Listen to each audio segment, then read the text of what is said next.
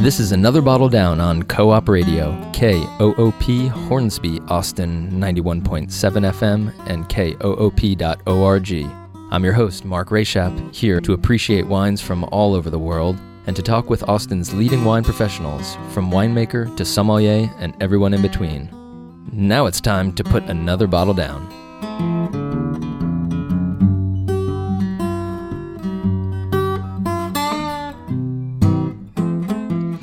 All right. Good afternoon, Austin. Thank you so much for tuning in.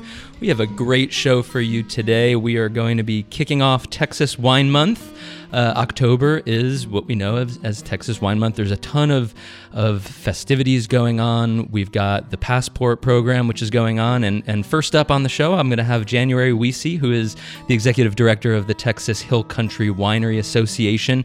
We're going to be talking about the Passport program they have going on. And then uh, later in the show, Lewis Dickson, who is owner and winemaker at Cruz de Comal, one of the real, real important voices in natural winemaking in the state of Texas. He's doing all natural fermentations, no additives. His wines are enchanting, and um, I'm really excited for our conversation. He is, uh, as I said, uh, one of the big proponents in the Texas wine industry. So um, we've got a great show for you. Don't go anywhere. We'll be right back with January.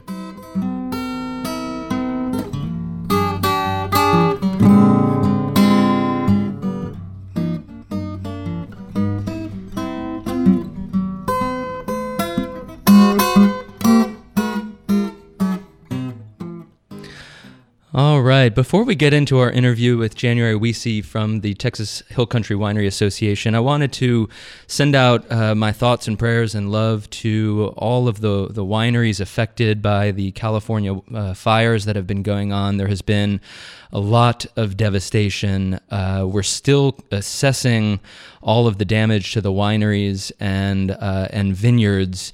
I, I know that uh, Signorello and Paradise Ridge have been um, pretty much completely destroyed. Uh, there's been a lot of damage to the, the grounds of wineries, um, although I, I, think a lot of other wineries are, are kind of saved in, in part. But again, we're still assessing the damages. And uh, later in, in, either a week or, or, or two weeks, I'll do uh, maybe a special on um, what is going on and in the follow up and the aftermath of the fires. But um, we're really thinking about you, California, Napa, Sonoma County, and boy, even in Orange County in Southern California, there's been uh, it's been pretty crazy. So stay tuned, stay tuned for that and the coverage that we will bring you here on Another Bottle Down and Co-op Radio. Um, well, let's turn to something a little bit more upbeat here. Texas Wine Month, uh, January Wiese. Uh, thank you so much for being on the show. Thanks for having me, Mark. Yeah, this is a pleasure to, to get you in here.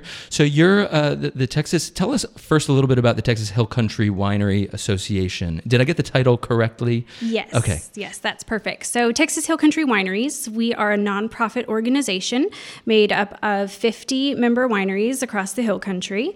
They started in 1999 with about eight wineries and have slowly grown over the years to 50 now. Wow. We put on four consumer events a year and then we do, which we'll talk about in a little bit, and then we do. Um, education industry educational events a conference winemaker and grower field days tasting room manager luncheons and kind of support our industry that way. Wow very very important stuff. The the uh, hill country winery symposium the symposium in january is always a, a really important thing for the industry. I know uh, winemakers love to come together and chat and uh, and learn the latest in, in technology and all of that kind of stuff. Uh, wonderful yeah you. What um, so what are some of the, the larger consumer events that, that you do, and then we can maybe end in uh, in Texas Wine Month here, this passport program. Perfect. So we do, like I said, the four events a year. We do one in February, Wine Lovers Celebration. We do the Wine and Wildflower event in April, which celebrates, of course, the wines and the new growth and the beautiful wildflowers that you can drive around and see throughout the hill country. And then around the holidays, we do the Christmas Wine Affair. And then we end well, we start this month, I guess, with Texas Wine Month. Yeah, wow, wonderful stuff. And and you've seen the the hill country industry grow leaps and bounds. Can you speak a little bit to that as far as um, what you, what you've seen and and of course you're you're you're an industry nonprofit um, and but but really have your heart on your your finger on the pulse of, of the industry out in the hill country. Yeah, we actually, so when the association started with nine wineries in 1999, when I came on board in 2012, we had 32 wineries. And then we grew to 42, 46, and now the 50. Um, three years ago, when we did an industry survey amongst ourselves of the vineyards in the hill country, we had just over 700 acres. Now we're at 850. And we just, um, wineries are popping up left and right along 290. Right. So so you're actually surveying the the vineyards as well to know what grape varieties are planted because that's somewhat of an elusive thing. I try and keep my finger on the pulse there, but you know it's not necessarily reported to the USDA or you know who who actually uh, monitors that is somewhat of a of a tricky thing, and then whether they're producing or not is another question. So you try and have a little grasp as to what what people have in their vineyards. We try. We really try. That is one of the things we're working on as an industry with um, Texas Wine and Grape Growers Association, Texas Hill Country Wineries, the High Plains Winery Wine Growers Association, and Go Texan. Is we want to know how much acreage we have across the state in each area, what varietals are planted, and we'll use that for consumer education, media, and just overall marketing, but for ourselves to know where we're going and where we came from. Right. And what's really fascinating is not always are the grapes that people are most excited about or are in vogue are very widely planted. And so there's a real big disconnect there. Uh, but, but I always look for those resources. So I think it's a wonderful thing. Yeah. Um, tell us so October Wine Month, uh, uh, Texas Wine Month in October uh, kicks off, and uh, festivities are kind of already going on. And I should say that folks can get a lot more information at your website, texaswinetrail.com. And there's an interactive map, uh, a lot of resources there, right? As we're talking, people can follow along. There are. So we list all of our member wineries on there. We have our events calendar that shows our upcoming events. The wineries have a winery event calendar, so they post on their um, wine and cheese pairings and wine dinners and live music and all that stuff throughout the month. Um, then the interactive map, we've got a printable map. We've got an FAQ page where you can kind of see, you know, what to expect when you're out in the hill country. Right, right. So this passport program, so folks can uh, find information information, and and uh, there are passports available on on the web page, and then that uh, gives access to tastings at the at the winery, et cetera, at the wineries, et cetera. Right. So really gives a, a good picture of what wine what the wineries are doing. Yeah, so Texas Wine Month, it, it was actually started about 18 years ago. It was a proclamation. Um, the idea was from Commissioner Combs, and then the proclamation was signed by Governor Bush at the time. And so we've been celebrating that since 1999 as an association. Currently, we have 46 wineries participating in Texas Wine Month Trail. It is all month long, so you can, I tell people, if you don't have a job, you could go every day of the week if you wanted to. so not, not, not, just weekends. It's, no, it's, yeah. every day, because wow. we want to celebrate this entire month. And so 46 wineries, and your passport passport gets you four four tastings at each winery a day. And that really is a good way to explore the wineries that you haven't explored sure. yet. Uh, if you haven't been out to the hill country, it's kind of just a, an easy guide to get out there and, and taste some new wines. Can you give us some uh, some some recommendations as to how, how you best enjoy uh, you know visiting the wineries, or how, how many to plan in a day, or you know maybe some recommendations not to overload or to get the best experience you could possibly have?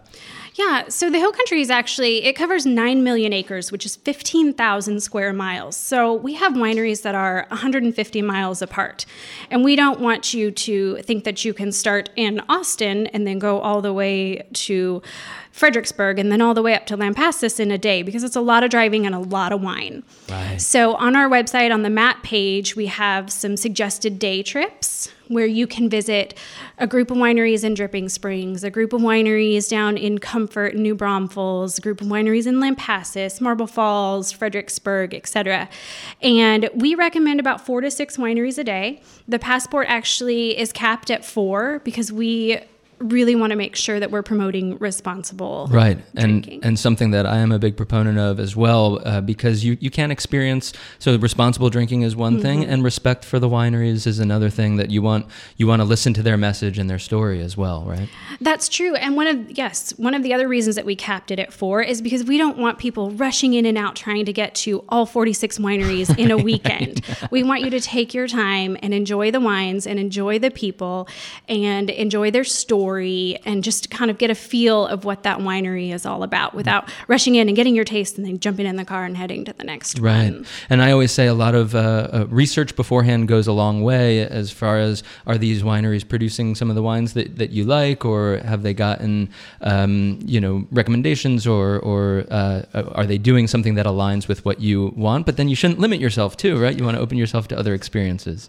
Exactly. And that's what our 50 members do. There are 50 different experiences across the hill country. And so if you are looking to take a group of ladies, you know, out for the weekend, there's a group of wineries that will fit for that. If you're taking your dog, we have a list, you know, that are of Dog-friendly wineries that are dog friendly. Wow. Exactly. Very cool. Um, you know, wineries that have holiday events, or if you're looking for food and wine pairings, and you, we can help with that on the website. And if you don't find it there, you can always contact us, and we can help you put together a trip that fits you and your group. Well, wonderful. TexasWineTrail.com. Any, any final thoughts before we get on uh, with celebrating Texas Wine Month? I don't think so. Just come out to the Hill Country and visit us, and try as many of our wineries throughout the month that you can. Absolutely. Well, January, January Wiese. Thank you so much, Executive Director of the Texas Hill Country Winery Association. Thank you for being on the show. Thanks for having me. We're going to take a short break and uh, be back with Lewis Dickson from Cruz de Comal Winery. Thank you so much for tuning in, and Lewis, thank you so much for being here. Thank you, Mark. Happy to be here. Absolutely. Well, um, I guess can you give us the the broad brushstrokes of of what Cruz de Winery is is all about, and then we'll delve into some particulars. Yeah, I, I started off uh, getting interested in wine even when I was in high school. Started reading about it and collecting wine uh, when I was in college. Um, I owned an interest in a winery in California in the 80s for about 10 years in the Santa Cruz Mountains. Um, and I slowed down practicing law in the late 90s, uh, went to France for a couple of years, and then came back in 2000 and planted my small three acre vineyard in 2000. And um, when I uh, thought about making wine, I called upon my dear friend Tony Coturri, who owns Coturri Winery in Sonoma. And you mentioned earlier about the fires going on out there, and he's still waiting to find out what his fate is. But anyway, he came out in 2001 uh, several times a year for 10 years and showed me how to do this. And when I decided, I'm a native Texan, I love the hill country. Um, but when I decided to make wine, I wanted to make it his way, and that's completely natural, completely unprocessed. And that was sort of the, the impetus for it and my philosophy, and I've, I've followed in his footstep. Yeah. Where was there a, consideration as to where the vineyard was? I mean, did you just own property there and it and you did some tests on it to, to make sure it could bear fruit, et cetera? Uh, good question. A lot of people that have vineyards sought out that property expressly for a vineyard, not me. Uh, I bought my ranch in 92. There was absolutely nothing on the property uh, with the idea of having a place just to get away from Houston and, and enjoy the hill country. And when I got back from France, that's when I decided, or when I was over in France in the late 90s, I decided to put the vineyard in because I thought there was such similarities in the soils and the terrain uh, and the environment.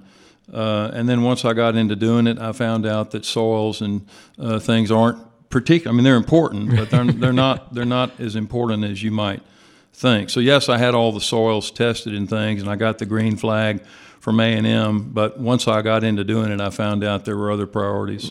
Right. What did you at that time? What did you decide to plant there? I mean, there's so many uh, varieties that you can plant and so many variables that you can address. Uh, good question. I, I didn't decide what to plant. I let what I planted decide for me. So I started off in 2000 with 11 different types of vines or plants. Um, I wanted to see firsthand what wanted to be there without having to keep it on support with chemicals. So I planted 11 different types of grapes. Uh, I put nothing on them. Uh, I didn't put any fertilizer. I didn't put any pesticides. I didn't put any uh, life support chemicals on them. I wanted to see which ones were the survivors, and I did. About five years later, I saw which horses I wanted to ride. And which were the what, what, so? What were your discoveries? For for me, I, I, started off with Black Spanish and Blanc du Bois. Uh, those are the ones that ultimately uh, proved to be the children that didn't want to run away from home, so to speak. uh, uh, the, and you know, it's easy. It's easy to plant vines, but it's not as easy to harvest beautiful fruit from the vines. Uh, vines are happy just about anywhere, but the, the, proposition of getting beautiful fruit reliably from a particular vine, uh, you have to be a little more studious about that. Yeah. And the first step in that is to is to pick the right grape varieties for your your climate everything. And Black Spanish and Blanc du Bois were were the ones that kind of proved a little bit more. But you do have some Bordeaux varieties and some other some other stuff as well, or or no? Uh, I did when I started off, but I've uh, my vineyard is completely dedicated to Black Spanish and Blanc okay. Bois. Yeah. Uh, as I said, both of those uh, vines are resistant to a very deadly disease called Pierce disease. Um, so I don't have to do anything to, to preserve them, to give them an opportunity to live because of that. That's not to say that they're problem free, that's not the case. But I'm ahead of the game, in my opinion, because I don't have to rely on pretty harsh chemicals to keep them in the game. Yeah. Can we take a few moments uh, to really delve into what Black Spanish and Blanc du Bois are? What are their what are their characteristics? What they're they're known. They're maybe not so well known in the wine loving community as broadly as Cab and Merlot and, and all of those Vitis vinifera varieties, but they are. Uh, I think they're very Texan, even though Blanc du Bois doesn't quite come from Texas, but uh, it thrives here. And um, let's let's talk about those varieties. Yeah, let's take uh, Blanc du Bois first. Uh, one thing that tickles me about about Blanc du Bois and Black Spanish is that a lot of people have not heard of them, um, and it's fun to present somebody with something that's really new. You know, you, you think back uh, 30, 40 years ago, nobody had ever heard of a grape called Pinot Grigio, and that, now it's on every grocery store shelf and every convenience store, gas station shelf in the country. But Blanc du Bois, interestingly enough, was started uh, at the University of Florida. They started in 1946. Um, they started uh, crossing native vines with uh, what I understand is an Italian clone of Muscat uh, and then in the late 60s, uh, maybe by 1970, they were propagating that, calling it Blanc du Bois, and they named it, the, the bois means wood, but they named it after a, a, a fellow that came from France that lived in Florida in the 1800s. Uh, that planted grapes in Florida and would enter these uh, his wines in competitions, even in Paris, and would win uh, awards for it. So they named it in honor of him. But the, the muscat and the parentage really carries over to the wine. It's very spicy, very citrusy. Uh, when, if you have enough of it, then Blanc du Bois is Blanc du Bois, and you understand what it tastes like. But for those who don't know about it, uh, I would say it's sort of a cross between Sauvignon Blanc it has some spicy characteristics of Riesling, maybe a little, a little bit of uh, Gewürztraminer, uh, maybe even Marsanne Roussanne uh, creaminess. Uh, yeah. Depends on how it's made, but it's very, very interesting wine. And I make a, a, dry, crispy wine with it. I've also made sort of a Muscat Beaume de Venise fortified wine with it. I've made uh, this year. I'm making my take on a vermouth with it. Uh, so it's it's you can do a lot of things with it. Yeah, and it's I'm a huge fan. I've I've featured the grape on the show before, doing uh, Blanc du Bois with several uh, producers, and I think that your point that you talk about that there is a wide variety of styles. It could it could be incredibly bright and super acidic, uh, almost like a northern Spanish, um, you know, Txakoli that might be a little obscure for people, but have this really bracy acidity, or it could be more aromatic, or it could be you know anywhere in between. Is that what you find in the vineyard, or do you know kind of the style that comes from your vineyard? Well, I think I have a pretty dependable style from my vineyard. Uh, my soils are uh, or sort of loamy clay, uh, but underneath that, a foot or so is a lot of caliche. So I get this wonderful minerality. But uh, I find that uh, that it has really great acidity, and of course we can talk about this more. But the way I make wine, by letting it make itself and doing native yeast fermentations, it really preserves a lot of the acidity. My fermentations take months as opposed to five or six days, uh, and so uh, a combination of what I have on my soils and the way I make the wine makes a very uh, zippy, if you will, uh, crispy wine, uh, if that's the style I'm doing. And also, I've done other things, as I said. With fortified wines, that acidity matches really well with that higher alcohol style. Absolutely. And yeah. that's why a lot of people say, you know, I don't normally drink after dinner wines, but I love this because it's not cloyingly sweet, and that's because of the acidity yeah. that's in cadence with the fruit. As, as far as Black Spanish goes, it has sort of an obscure history, but from everything I've read, I think it was um, sort of a happenstance between vines that were brought over by early French settlers who settled in the area of what's now Savannah, Georgia. That was in late 1600s, early 1700s and of course they were uh, also they would they would work with the vines for a while and then they would fail and I think over time they just whether they bred them intentionally the settlers or whether it was an, uh, just an accidental cross breeding hybridization uh, of of the vines uh, nobody really knows but I think it's uh, it has attributes of American uh, vines, uh, uh, but it also has a lot of attributes of vinifera, European vines. The, the fruit itself looks a lot like vinifera. I'd say black Spanish fruit uh, looks a lot like Cabernet. And we should say, uh, for folks who don't know, Vitis vinifera is the variety of grapes that we, we uh, that are, is the European variety, the, the most common ones that we see on the on the shelves. And then Aestivalis or Labrusca are your Native American vines. Right. I, I find it very fascinating that Black Spanish has,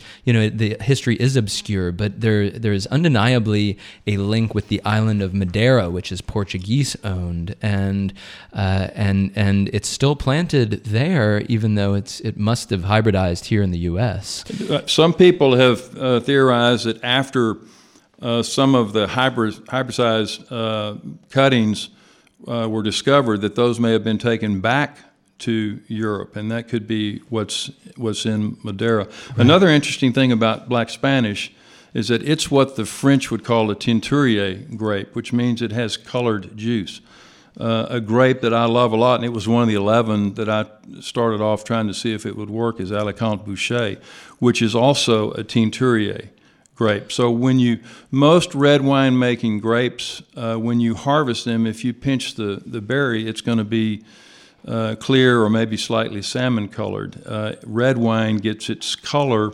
from extended fermentation in contact with the skins and it extracts the pigments from the skins. Black Spanish, like Alicante Bouschet, when you pick it, if you were to pinch the berry, it's sort of raspberry colored. Makes a beautiful rosé just in and of itself without any skin contact. It's kind of a red wine drinker's rosé, if you will. Yeah. And I've also used that rosé to make sort of my take on a vermouth. Um, and of course, obviously, they call it Black Spanish for a reason uh, in a good year when things are allowed to ripen properly, the skins are really dark. They're black. They're, they're purple, blue, black colored. And when you leave, obviously, when you leave that in contact with the skins, it's going to go from raspberry juice to very purple. Yeah. Wow, and that's and and that is and still the acidity is maintained. Although you know we attribute that also to winemaking, but it has kind of this racy acidity that um, that is lovely, where you can get the ripeness of the fruit and still that acidity to be maintained, right? Exactly, and the the natural acidity. Uh, we can get into this later, but I never add anything to the wine. I don't add uh, uh, tartaric or citric acid from that 40 pound bag over there in the corner. I rely on the natural acidity. And that is one of the five natural preservatives of wine. You've got natural acidity, particularly in the case of red wines, tannins that come from the skins and the seeds. And very important with my wine, higher than normal levels of CO2 in solution. When you ferment a wine, the byproducts of fermentation are alcohol and CO2, which is a natural inert gas. Since I don't add sulfites or anything to my wines and don't move the wine around a lot, I don't displace the CO2 or a lot of it that's in solution.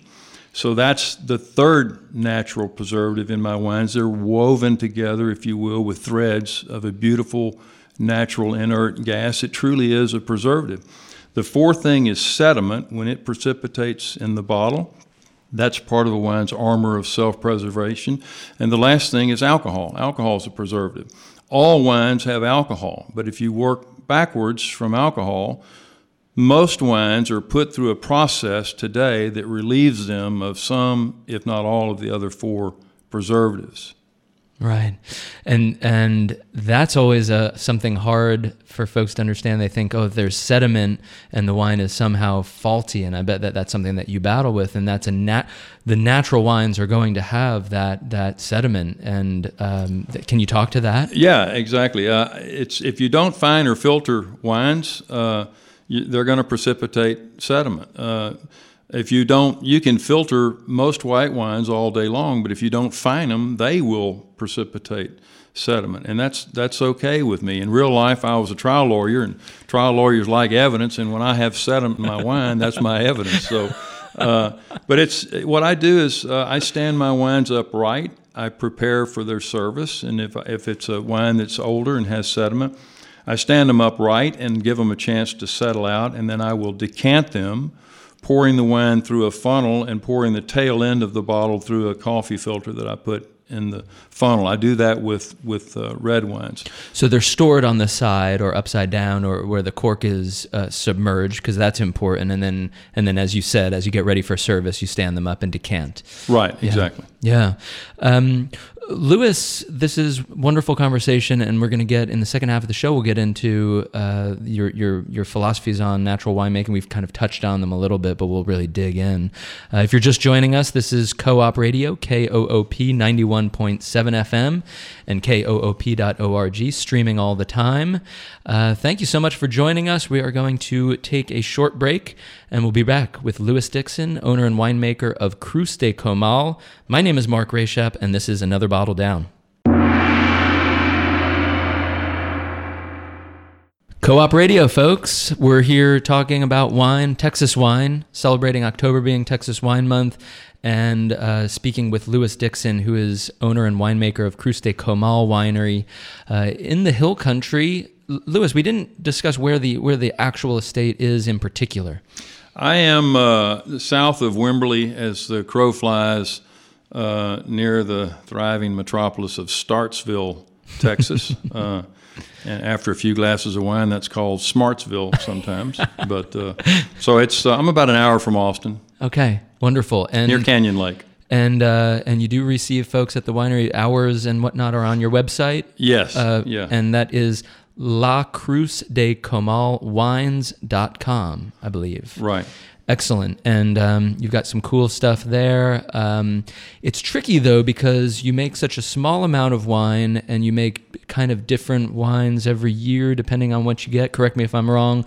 And so um, it's almost a moving target to put you know what actually wines that you that you have in the cellar on the website um, and and correct me if I'm wrong there yeah no it's uh, every year is a different year um, a lot of people have uh, raw materials available to them uh, where they can pretty much uh, do something similar every year. I just have a small three acre vineyard, which is now 17 years old. And since 2011, I've just been making wine exclusively from that vineyard because I want to make wine that's truly and authentically reflective of my region, my soils, my environment. Uh, Texas is a big place. It's about the size of France, uh, coincidentally, and uh, I, I, think uh, it's it's very important for people to find out what works well on on their property. But for me, uh, every year is different. Um, Mother Nature uh, has mood swings, and so I, I, tell people when I make wine, it's kind of like those Food Channel uh, shows where they give you a bag and you have to use what's in the bag. Uh, every year, I have to do react to what I'm being given, right. and and and most years are different. Can you walk us through some of the things that might happen on a given year that might change your uh, way of thinking about things, or um, you know, what are those variables that might change those elements inside the bag? Well, what again? It's a matter of reacting. What I try to do is, is I learned uh, this when I was living in France. Uh, in a in a year that's conducive to it, I will try to do a green harvest which is you go through and you, you take some fruit off the vines way before it's early. In the case of black Spanish, it's still green. It looks like small, hard, lime green English peas. and I'll go through the vineyard. Of course, I've got bird netting over the rows, so it's that's very labor intensive. I don't do machine harvest. Um, so you have to undo the netting, oh go through, take you know, uh, make sure each plant's balanced. That's basically what I'm doing. But with that uh, that first uh, picking, if you will, of a green harvest, I make uh, a product called verjus, which is French for green juice. Uh, and I sell the verjus to chefs. Uh, sometimes I give it to chefs uh, that are very grateful to get it. I sell it to restaurants, one in particular in Houston that. that makes really high end cocktails from it. If you like lemon juice or grapefruit juice, uh, you'll love this. yes, d- describe what verjus is. I mean, a little bit the characteristics because some folks might not know. It's like a, at least mine from the Black Spanish is like a cross between lemon juice and grapefruit juice. With it has this zesty, oily sort of character. It's great to cook with. It's great to make drinks with, and it doesn't have that acetic factor quality that vinegar has. Now I've been doing this a long time, and I love to cook too. But uh, I've, I've I've yet to meet a vinegar that really got along well with wine, even even in salads and things. So, if you want to do a lobster salad and have a beautiful Chardonnay or something or other white wine with it, and you use verjus with olive oil, then you, it's it's going to go. It's, it's not going to knock the wine out of the game. So it's a it's a very useful, valuable product, but it's like that's one of the first things I do as a green harvest. Not with the idea of leaving the, uh, the the clusters on the ground. No, I use them, right. and I make a beautiful, different product, product. with it. And then I'll go through uh, if I in a year that's conducive to it, like I said, and do a uh, another picking early with the idea of making a rosé or something from the rosé of black Spanish. And then I'll do several pickings, even though I'm, I'm, making a red wine, I'll do several pickings. The first picking will be aiming more for acidity, although the sugars are beautiful. And the last picking uh, has really high sugars, uh, maybe, maybe 26, 27 Brix, uh, uh, which is a measure of sugar to volume of, of liquid.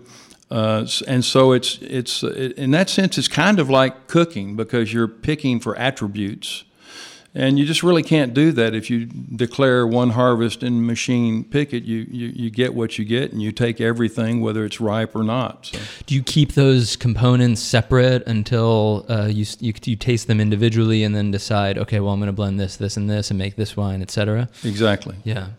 What um, I, love that you're doing a verjus because I um, I, I'm a huge fan, as you say, as a salad dressing. It just works uh, so much better than than vinegar, in in my opinion. Wonderful.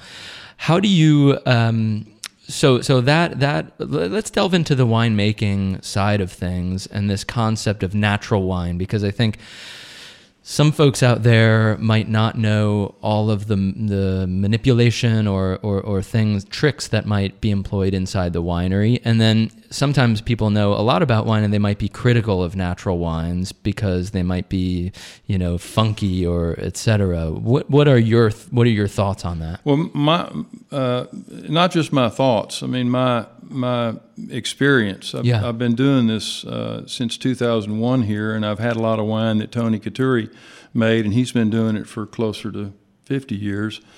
Um, it's very clear to me that wine uh, can make itself. It's, it would be grandstanding for me to say, uh, really, I'm a winemaker. I consider myself a custodian of another phase of the vineyard. Grapes want to be wine. They want to ferment. Everything wants to ferment. So uh, I let the wine make itself. Literally, I do. And I, I somewhat kiddingly tell people the the reason why natural winemaking or making unprocessed wine is such a good fit for me is you don't need to know anything. uh, but really, we pick the grapes by hand. And, and to touch upon what we were talking about earlier, when you do a green harvest, when you do multiple pickings of the same grape, it's like jettisoning cargo off a plane.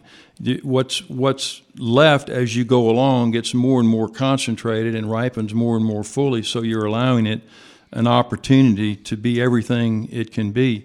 So we pick the grapes by hand. We let them, uh, we crush them, let them ferment in the case of red wines in an open bin. I add no yeast, nothing whatsoever. They ferment spontaneously on the wild native yeast. And what are some other? Uh, some winemakers might make other additions, not just yeast, right? Yeah, they'll they'll uh, they'll add yeast. They'll add enzymes and proteins. Uh, they uh, they uh, will make adjustments for acid almost always early on, and you know that's fine. Different strokes for different folks. Sure. Uh, what I do. I'm not saying what I do is better. Wine is such a subjective thing, but I, I think what I do is markedly different yeah. from what other people do. And I think what comes out the other end is very different. And one point I want to make it I mean, you you can make wine naturally, unprocessed is maybe a, a better word. The trade-off is is that these wines are literally alive. They mm-hmm. have bacteria, they have microbial life, and they need to be cared for responsibly. That's the reason. I mean, people ask me, why don't more people do what you do? And I said, well, the simple answer is they don't want to. Right. And the reason they don't want to is that my wines require some responsibility on the part of the consumer to care for them and to present them and to understand them. Most processed wines, uh, that's taken out of the equation, and it's commercially uh, probably a better idea. So how does that come into play in in the day to day? I mean, is it sulfites are often added, which you do not for stability, shelf life, etc. Um, and but but you tackle that problem in other ways because the wines are certainly ageable. Uh, as as we saw uh, out in the lobby, we tasted a, a, wine from 2006 and still super fresh. And after it was opened a couple days, and uh, and and as you said, and I agree that that tells you that the wine could age even longer. Yeah, I, uh, we call sulfites preservatives. I do not have a scientific uh, brain. Uh, that side of my brain doesn't hook up with the other with the rest of it. But uh, as I said, I don't need to know that because I'm not going to do it anyway. But we call sulfites preservatives.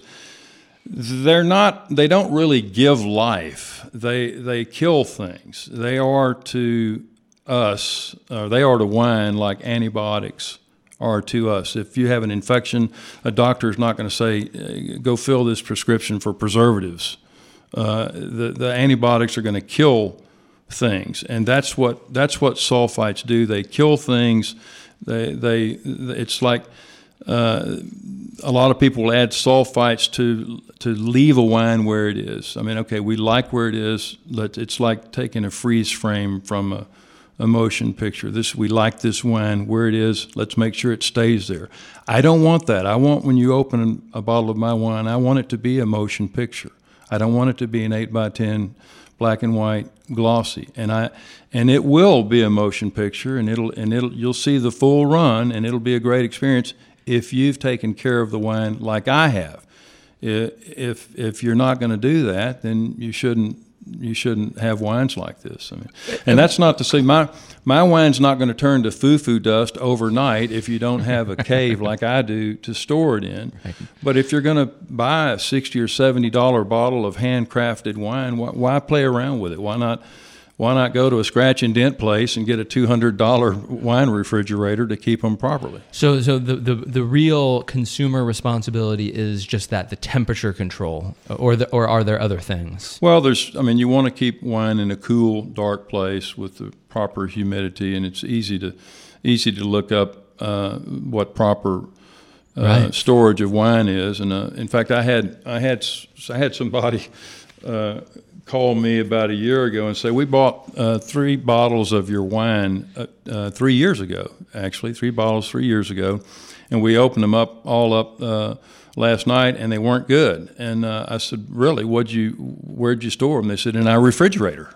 I said, You mean your 38 degree refrigerator? And they said, Yes. I said, Well, uh, you got a computer, don't you? They said, Yeah. I said, You know how to use Google, don't you? They said, Yeah. I said, Well, uh, Google storing wine in a refrigerator and then call me back. And they called me back in about 15 minutes. They said, We really screwed up, didn't we? I said, Yeah, you really did. That's so you can you can kill wine by leaving it in a refrigerator refrigerator too long just as easily as you can by putting it in your attic all summer long. So. Do you think vibrations or have anything to do with that as well? I mean, these some of these wine refrigerators have certain special dampeners on their uh, on their compressors to, to limit the vibration, etc. Yeah, I think that's. Uh, I don't think that's as significant as light and temperature. The, the temperature. Yeah. But it's something to consider. If you really want to be meticulous, you'll put your shelves on inch thick rubber, like uh, like your tires are made out of. Uh, uh all, all kinds of crazy things, right? Yeah. Well, um, so you, you you talk about this this idea that the wine is alive and that there's bacteria, you know, natural bacteria that's, and I love this metaphor of the motion picture. I love it. And uh, so, w- what does that kind of translate to in the flavor of the wine? How do you how do you taste those things? Uh, another analogy I use is that since in in no uh, at, at, no point along the way of my process do I kill any aspect of the wine. That's like taking voices out of the choir. I'm not looking for a soloist. I don't. I mean, I love Elvis, but I don't want Elvis to be coming out of the bottle. I want a choir. And as as you know, that's the beautiful thing about a choir because one voice uh, helps another, and and and they they work together synergistically.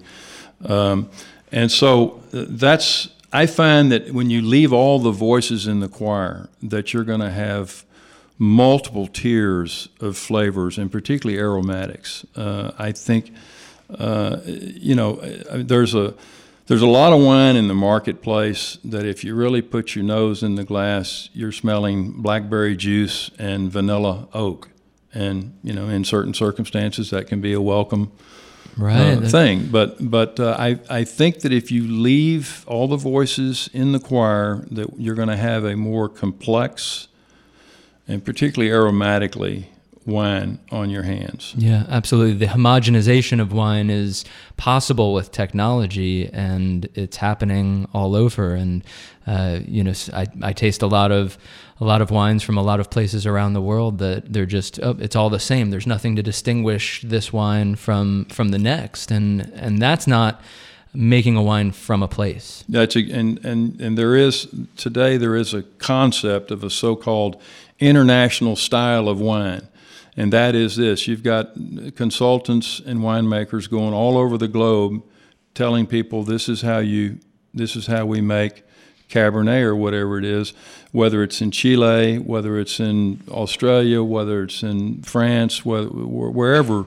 it is um, the wines it, the wines have the same earmarks of quality because they're doing the same thing with very different raw materials. So I, you know, if you really want to get the most out of a place, uh, the best way to do it is to is to not mess with it. Right. And it's but as we know, not just in winemaking but in life, sometimes the hardest thing in the world is to sit there and do nothing.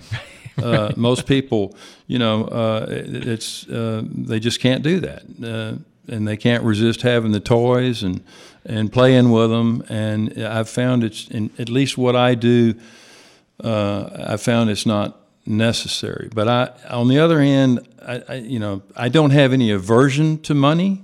I spend a lot of it, but that's not what motivates me. Right, right. I want to make a wine that is truly unique.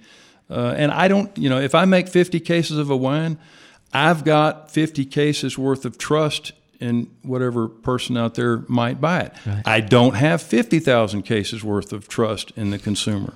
Right. So I might be doing what other people would be doing too if, if I was driven by money, uh, because in the end, that's the best way to protect your investment. But I, I make such small amounts of wine that that I can invite the consumer Right. to be responsible just as I am and do their part. Right. Um, wonderful. If you're just tuning in, my name is Mark Grayshep. This is another Bottle Down, the show about wine and the wine industry, and we're here talking with Lewis Dickson from Cruz de Comal, uh, the the steward of of his property. Um, and it, it's a pleasure to hear these concepts. There's so many different divergent uh, philosophies in the wine industry, and as Lewis says, there's not one that's better or the other, but um, but but different styles and different flavors for different folks. And um, and well, wonderful. We've got uh, about ten minutes left, and uh, we could talk all day about about these wines. And let's delve into into some of the varieties that you do, kind of that, that you like to make on kind of a regular basis. Um, uh, this rosé. So, do you make? You said that you make a still wine of Blanc du Bois and also a fortified. Yeah, I make a. I started the first uh, sort of crispy still Blanc du Bois I made was in 2004. Um, I call that wine. It's a proprietary name, Pétard Blanc, which means white firecracker in French. Uh, and when I was living in France, uh, I, I, joined a, with some friends a little tasting group, and we would meet in Marseille once a month. And I was just learning to speak a little French, but at, at the first couple of tastings, uh, every now and then one of the tasters would throw their head back and go, "Oh, pétard!" And I asked a friend of mine, "What, what does that mean?" And he said, "Well, that means uh, literally means firecracker, but in the context of wine, uh, a typical French person would use the word pétard to describe a wine they thought was explosive right. on the palate." And so. Uh, I, I, was taken by the beautiful acidity in this wine and the minerality, and that kind of came to mine, and I, so I called it Pétard Blanc. So that's that's one wine I make. Another wine I make that's uh, an after dinner wine that's fortified. I call après, which is French for afterwards. Uh, and uh, the, the, 2012 has a sub name called Coup de Grace, which, as we all know, is the, the final crowning blow in a merciful way. There's your hint. Uh, it's after dinner, and this is the coup de grace.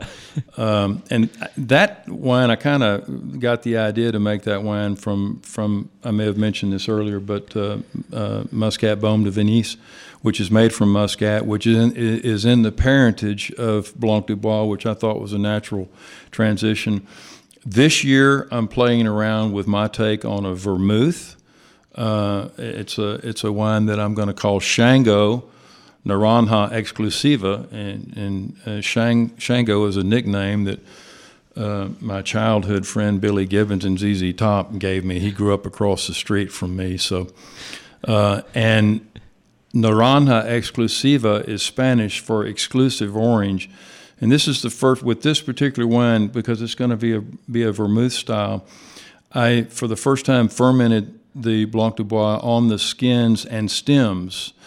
And the, the, sort of the aromatics and some of the color tone of the wine is orange. And there's you can Google orange wine. There's kind of a, a fad uh, with a lot of natural wine producers making white wine that's fermented on the skins and stems, and so it makes texturally the wine's a little more tannic and has a little more color, even an orange kind of a tone to it. And and you see that that works particularly well with Blanc du Bois. Yeah, I mean it's the first cool. year. It's the first year I've done it, but I'm I'm real happy uh, yeah. with with what I've done, and I've I've I've stuck the, the wine thief, you know, the little the little glass pipe for pulling wine out for tasting, and I've let a few people whose palates I trust, and sure. their eyebrows went north in a positive way. So, you know, that's well, that's great. I mean, that that could be cool because there's enough acidity to Blanc du Bois to to take on some of that um, or buffer that that time that it spends on the stems and the skins. Yeah, and if it if it does pick up a little a little tannic or a little bitter quality in that type of a wine, in a vermouth style wine, is that you that's a welcome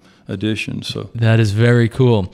I want to hear about the rest of the wines uh, that you're making, but we do need to take a short break. Uh, hear some final announcements, and then we'll be back uh, with some thoughts to wrap up our hour here with Lewis Dickson from Cruz de Comal Winery.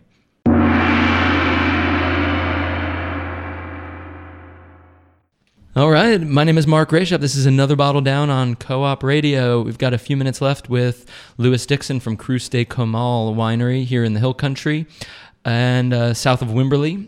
and um, so we were we were we were going through the wines that Lewis makes and uh, talking about uh, some of the whites from Blanc du Bois, um, the Black Spanish, this rosé. Do you make that pretty regularly year to year? Uh, the rosé. Um, I've really only released the, just the, strictly the rosé from the Black Spanish in 2012. Um, I've used the rosé uh, for other things. Uh, for instance, I, I, haven't bottled it yet, but I've got some Madeira that I'm working on. But that's about a five or six year project. Uh, but that's 100% from Black Spanish Rosé. I make a beautiful, um, very richly colored uh, dry red wine from Black Spanish, which I call Troubadour. Mm. Uh, that's again a proprietary name. It's 100% estate grown Black Spanish. I made some other troubadours in prior years that from grapes that I sourced from a vineyard near Fredericksburg. But beginning in 2011, any wine I make called troubadour is going to be 100% black Spanish from my vineyard.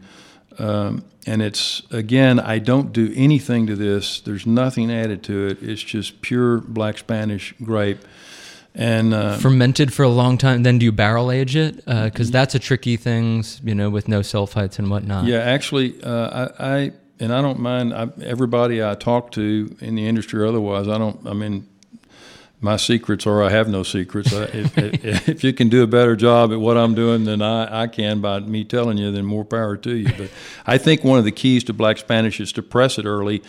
And it's a good question. As for it to ferment uh, more than half its fermentation in an oak barrel, and it continues that fermentation for probably five months. At which time I rack it, and then I, I'll decide I'll have different barrels that you know maybe from the the the third picking, if you will. The mm-hmm. first two were green harvest. Maybe the second picking was for the rosé. Then the third picking, I will press those separately uh, and I, I, do press them early. So they most of the fermentation is done. Uh, more than halfway done in the barrel, and again, I knew I use wild native yeast. I've never had commercial yeast on my property.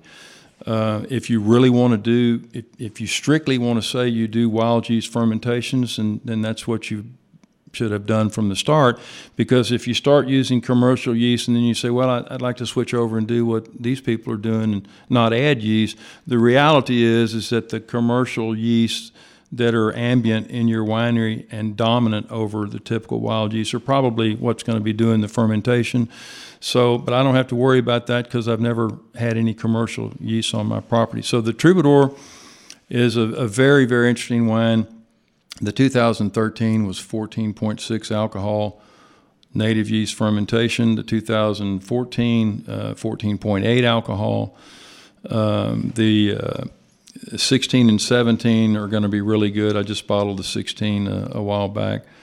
Um, and 17, 2017 was a great year for, for me, and I think most people in the hill country, and I hear even in the high plains, it was a, a, just a really good year. Yeah, can in our last couple minutes, can we can we elaborate on that a little bit more, just in terms yeah. of everything went went went positively? Right? Yeah, well, you know, every you know, uh, the high plains have their share of problems that that maybe we don't have all the time, and vice versa, but uh, it seems like up there they've uh, they've got sometimes uh, have to deal with hail, which we don't seem to have to deal with as much here in the hill country. But it's always great when you can get past March and April without a freeze. I mean, if you, if we don't have a freeze, then we're we're halfway home. And then the next thing is is to it's okay to have some rain in the spring, but we don't want rain in in uh, in June and July and August to speak of. I'd rather not have a drop of rain than too much of it.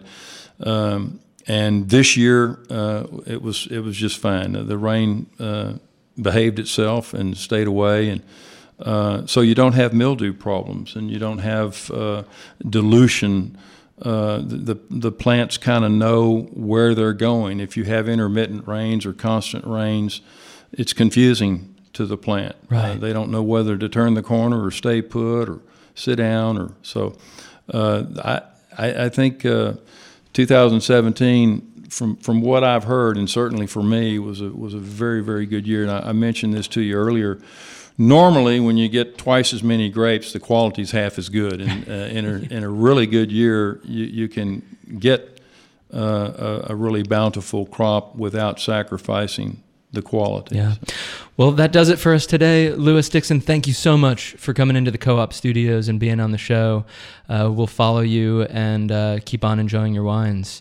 I'm really looking forward to uh, seeing what the vineyard does over time. Thank you, Mark. Appreciate you having me. Absolutely. This has been another Bottle Down on Co op Radio. Stay tuned for People's Republic of Austin uh, and keep it pegged to Co op for the rest of the afternoon programming and on into the evening. Wonderful stuff here. And big thanks to all of the, uh, the donors who came out to the pickup party. Was great fun. Uh, that'll do us for, for us today. So stay tuned for the People's Republic of Austin.